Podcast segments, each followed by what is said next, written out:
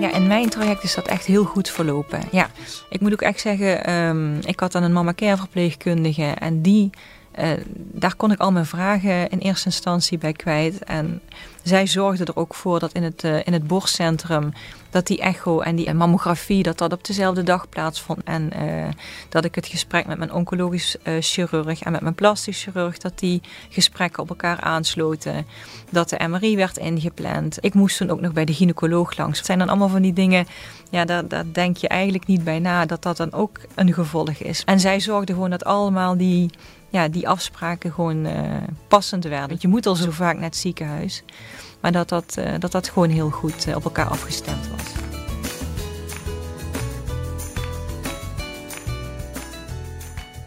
Hallo studenten, mijn naam is Huub Doutsenberg. Um, ik wil jullie welkom heten bij deze podcast, waarbij het centrale thema is multidisciplinair overleg in de ziekenhuissetting.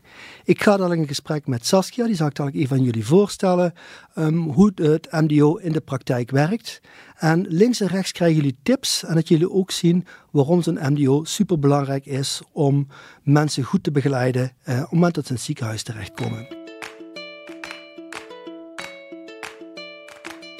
Mijn gesprekspartner is, ik zei het net al, Saskia Leenders-Wolf. Um, wie is Saskia? Saskia is een sportieve marathonloopster, ze werkt in een Zuidland ziekenhuis. Ze is manager, heel succesvol manager van een familiebedrijf. Um, en ze heeft een boek geschreven wat dubbel heet. En wat gaat over de thematiek, wat natuurlijk binnen dit blok een rol speelt over borstkanker.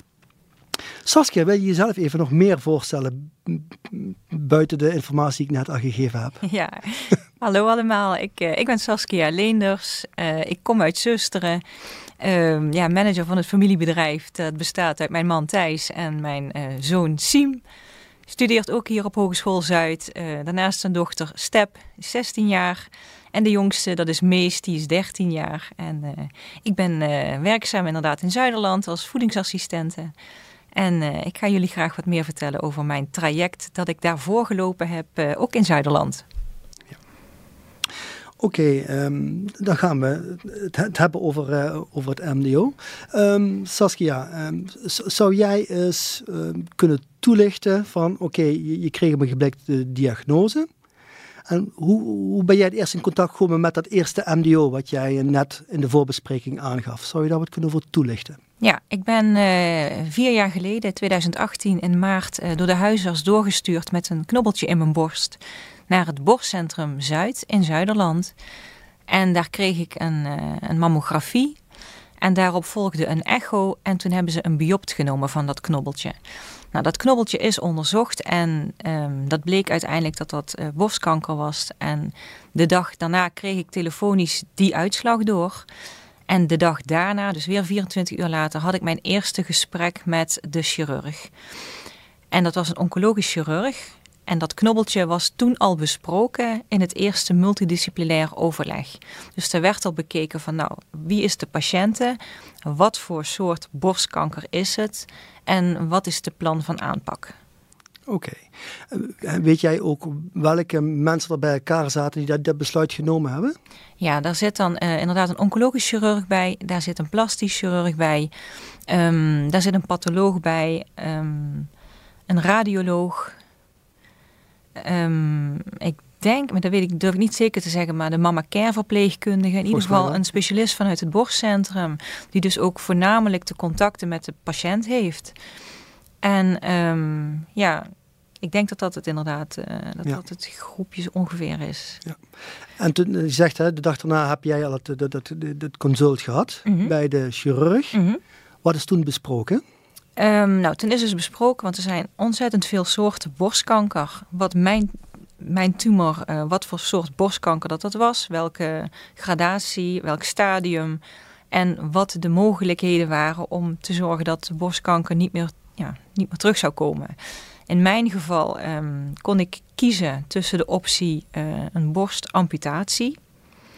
Of ik kon kiezen voor een borstsparende operatie en dan zouden nog bestralingen volgen. Um, dat was natuurlijk in eerste instantie het gesprek.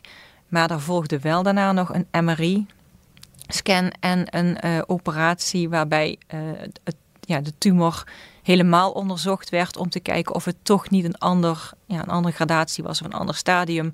En er misschien toch ook nog een chemokuur zou moeten volgen. Oké. dus de arts gaf jou verschillende behandelmogelijkheden aan. Mhm. Ehm, hij gaf een, een, advies in een bepaalde richting. Of heb jij helemaal zelf kunnen kiezen? Nee, hij gaf geen advies.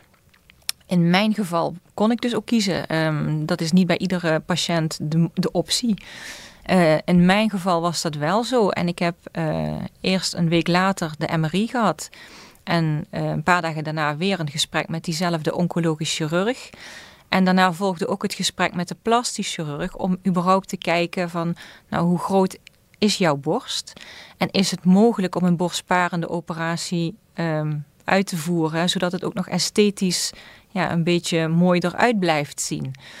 Uh, en na dat gesprek heb ik weer een gesprek gehad met de oncologisch chirurg. En ja, dat is natuurlijk een hele moeilijke keuze die je dan, uh, die je dan moet maken.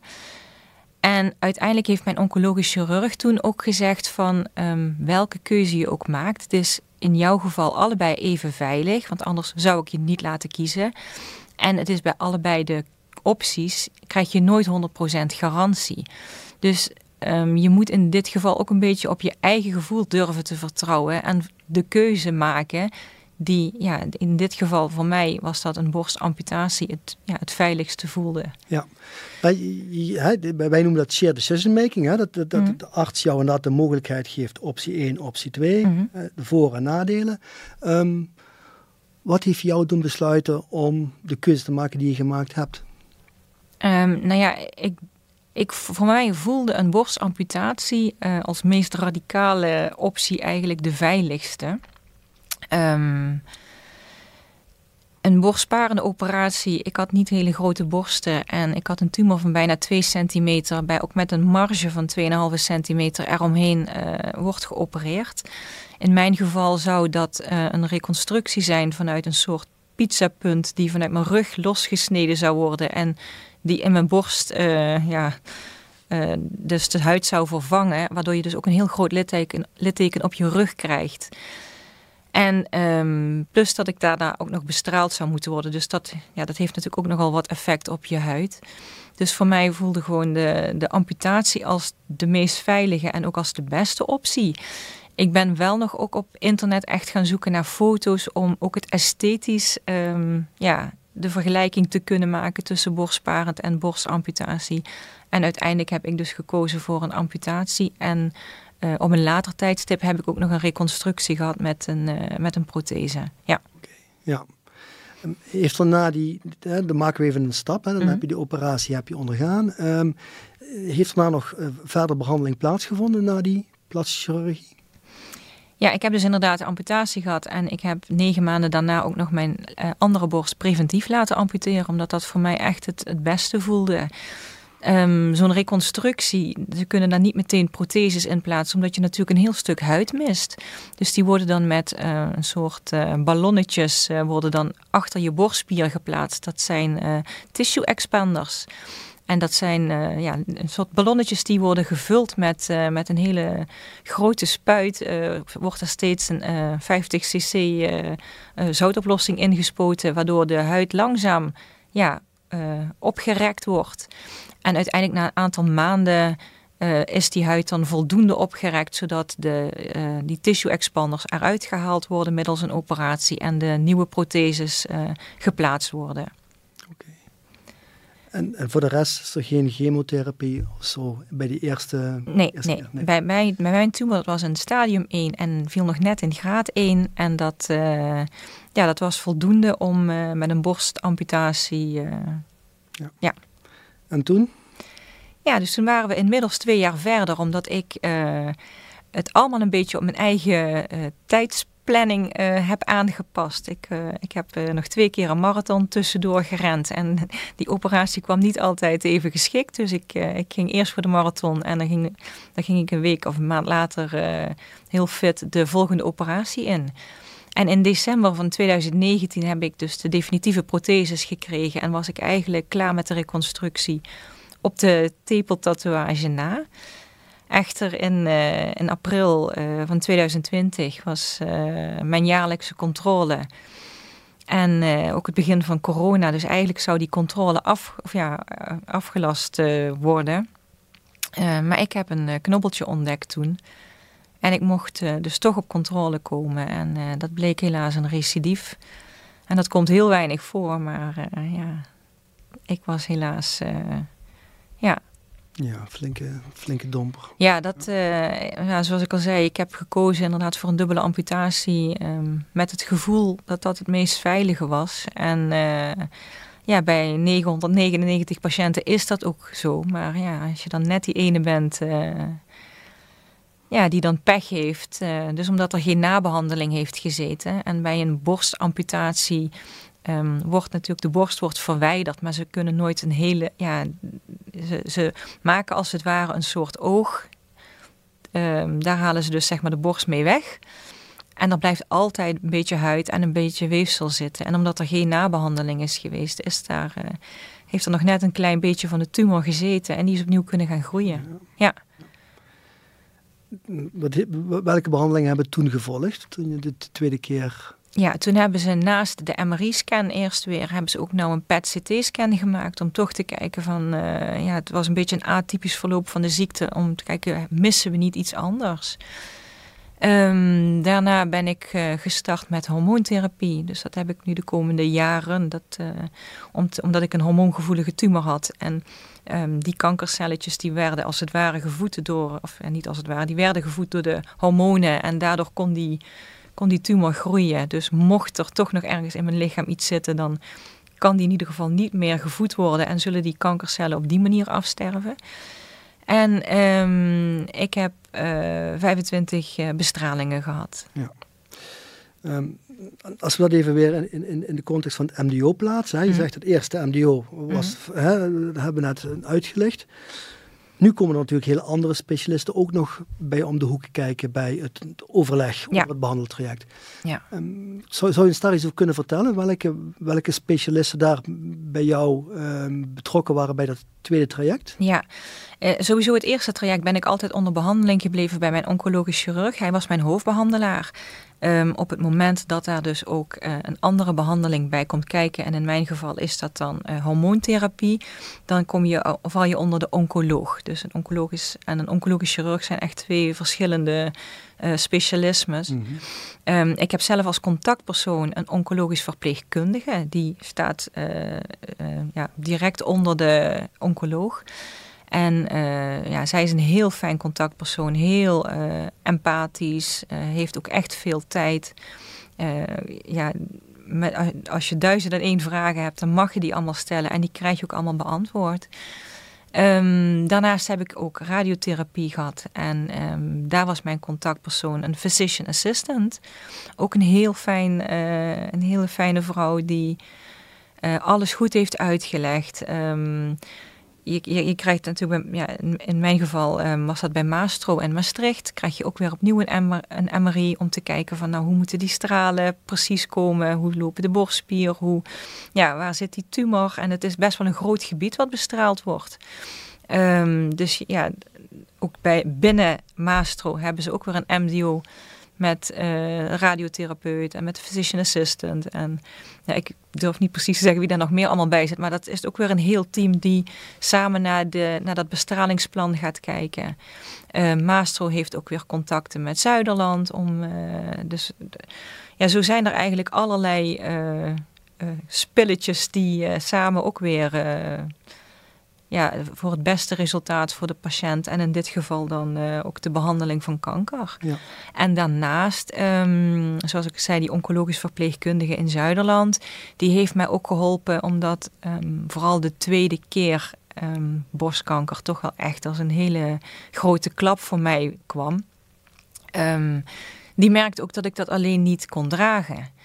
Ik, ik wilde eigenlijk uh, altijd heel positief zijn en heel sterk en dat lukte me niet meer. Dus ik, ik, ik verloor eigenlijk een beetje het grip op mijn, uh, op mijn kracht. En zij heeft me uiteindelijk ook doorgestuurd naar een uh, maatschappelijk werker um, binnen Zuiderland, die echt gespecialiseerd is op, op patiënten met een oncologische achtergrond. En ja, daar heb ik ook wel heel erg veel aan gehad. Ja. Zijn naam mogen we misschien noemen, hè, omdat niemand mm. uit Zuiderland werkt. Hè. Het mhm. is Mark, Mark Joosten. Ehm, wat, heeft Mark Joosten voor jou betekend vanuit zijn rol als maatschappelijk werker? Um, hij, hij is eigenlijk gewoon een hele grote spiegel voor mij geweest. En uh, hij heeft me echt laten zien uh, waar ik tegenaan liep en waar de pijn zat en waar de onzekerheid zat. En uh, door bepaalde vragen te stellen die ik eigenlijk het liefste wegduwde. Um, ja, was, waren dat ook gesprekken waar heel veel emoties bij kwamen. Maar uiteindelijk heeft het me wel ja, laten inzien dat het ook oké is om je niet altijd sterk te voelen. En dat het ook erbij hoort om, uh, ja, om kwetsbaar te zijn. Want zonder kwetsbaarheid kun je ook niet krachtig uh, staan. En ja, ik ben uiteindelijk negen keer daar geweest. En dat waren ja, intense gesprekken, maar wel heel waardevol. En bij het eerste traject, eerste borstkanker, um, toen heb ik juist heel veel gehad aan mijn uh, oncologisch fysiotherapeuten. Daar ben ik ook door Zuiderland uh, naartoe gestuurd. Want binnen Zuiderland uh, had ik altijd contact met de mama care verpleegkundige. En de oncologisch fysiotherapeuten um, ben ik in eerste instantie naartoe gestuurd, omdat ik met mijn eerste operatie, dus met die borstamputatie, een nabloeding heb gehad. Waardoor ik ja, anderhalf uur later weer terug op het OK lag met een liter bloed in de wond. En ja, dat bloed heeft dus ook gezorgd voor heel veel bloedstolsels, waardoor die wond heel, ja, ja, heel, uh, er zat veel vocht en ja, veel bloed in, veel bloedstolsels, dus er moest ook losgemasseerd worden. Maar die oncologisch fysiotherapeute, die heeft tijdens die behandeling van, ja, van die wond en van die arm, heeft zij ook um, ja, heel veel goede gesprekken met mij gevoerd, goede vragen gesteld. Dus niet alleen van hoe gaat het met je? En dan kon ik wel mijn positief verhaaltje vertellen. Maar zij vroeg door. En juist de moeilijke ehm, ja, gevoelens die bij zo'n borstkankertraject komen, die moeten een plekje krijgen. En als je ze maar blijft wegstoppen, dan, dan blijft dat altijd ergens borrelen. Zou je daar een voorbeeld van kunnen geven van wat voor vraag dat ze gesteld heeft? Wat, wat, wat, wat, uh... Ja, die heeft zeker de, het eerste gesprek um, met haar. Um, heb ik in een kwartiertijd even mijn hele uh, hebben en houden daar op tafel gelegd. En toen zei ze: Maar hoe voel je je nu echt? En toen brak ik, toen kwamen de tranen. En toen zei ik: um, want als, als je een diagnose borstkanker krijgt, zijn er heel veel lieve mensen om je heen die uh, langskomen, die je kaartjes sturen, die bloemen sturen. En dat is heel fijn. Maar ik merkte dat de mensen die langskwamen, mijn vriendinnen en familie en zo, constant ging het gesprek over borstkanker. En um, ik vond, ik had juist ook weer behoefte om mezelf te zijn, om gewoon ook Saskia te zijn. En ik heb toevallig borstkanker gehad, maar ik was ook nog steeds de vriendin en ik was ook nog steeds de moeder van mijn drie kinderen en de vrouw van mijn man. Maar ik werd alleen nog maar als borstkankerpatiënt gezien. En zij heeft toen tegen mij gezegd van je moet dat aangeven. Je moet duidelijk aangeven van wat vind je fijn en wat vind je niet fijn. Zodat mensen ook weten wat ze voor jou kunnen betekenen. En ik heb toen nog diezelfde middag een hele lange app gestuurd naar al mijn familie en vrienden. En gezegd van ik vind het heel fijn als jullie komen. Maar laten we ook gewoon weer uh, ja, kletsen over, eh, over het weer en roddelen. En uh, een beetje mopperen over de kids en uh, over de man die niks in het huishouden doet. Dat soort dingen. Gewoon, ja, weer gewoon met twee voeten in het leven staan. En niet meer alleen als borstkankerpatiënt nee. benaderd worden. Ja, dat staat ook letterlijk zo in je boek. Hè? Ja, ik, kan, ik het nu verteld, kan ik het zo terughalen dat het er ook staat. Hey, en als we nou um, gaan kijken. Hè? Dus je hebt een heel intensief traject achter de rug. Mm. Uh, ook met die tweede keer erbij. Heel veel verschillende specialisten gezien. Hè? Mm. Je hebt de, de, maatschappelijk werker. Gelukkig noem je ook de oncoloog, uh, oncologisch fysiotherapeut. Mm. Of de fysiotherapeut algemeen. Ja. Um, wat voor rol heeft zij nog meer gespeeld buiten de, de, de wondbehandeling die jij nou aangegeven hebt? Wat, wat, wat, wat heeft zij jou nog meer kunnen geven wat belangrijk is dat de studenten weten? Nou, zij heeft me vooral laten uh, beseffen dat je voor jezelf op moet komen. En dat je, um, dat je echt jouw eigen pad moet kiezen wat voor jou goed voelt. En um, uh, sowieso het woord kanker maakt al heel veel los bij mensen. Dus het wordt ook ja, als heel heftig ervaren. En, ja. en dat is het natuurlijk ook. Maar um, ja, juist humor en juist ja, sportiviteit was, is, ja, was, is voor mij heel belangrijk. En ik denk dat, een, ja, dat fysiotherapeuten dat alleen maar kunnen beamen dat bewegen heel goed is en heel belangrijk is. En mijn oncologisch fysiotherapeute heeft een eigen een groepje ook speciaal voor vrouwen met, uh, met kanker of die kanker gehad hebben. En uh, ik ben daar uh, nog tot een jaar na de eerste, eerste diagnose ben ik iedere drie weken met haar en een aantal andere dames gingen we twee uur wandelen en koffie drinken. En dat was dan uh, ja, kletsen over, uh, over leuke dingen, maar ook over angsten of over uh, ja, waar je last van had. Waar, met, met een amputatie heb je vaak als je je arm omhoog doet dat daar veel spanning zit en dat die bewegelijkheid minder wordt. Ik heb het geluk gehad dat bij mij alleen de poortwachtersklier verwijderd is en niet een compleet okseltoilet. Maar ja, er zijn heel veel vrouwen die dat wel hebben gehad, die echt een oedeemarm hebben. En ja, dat soort dingen uh, die, ja, die je dan met elkaar kunt bespreken. En ja, met, een, met, met ervarings- uh, of met lotgenoten uh, heb je vaak een half woord genoeg. En dan zit je ook niet om medelijden te, te wachten, maar gewoon, ja, je snapt elkaar. En, en ja, dus dat was ook wel heel fijn, ja. Ja, nee, het, goed, het, het, goed dat het voor de studenten is het ook heel belangrijk om dat te horen, dat ze echt een hele belangrijke rol erin kunnen ja, spelen. Ja. Um, je hebt nou verschillende, hè? we hebben verschillende disciplines benoemd. Mm -hmm. Hoe vond jij de samenwerking tussen die disciplines?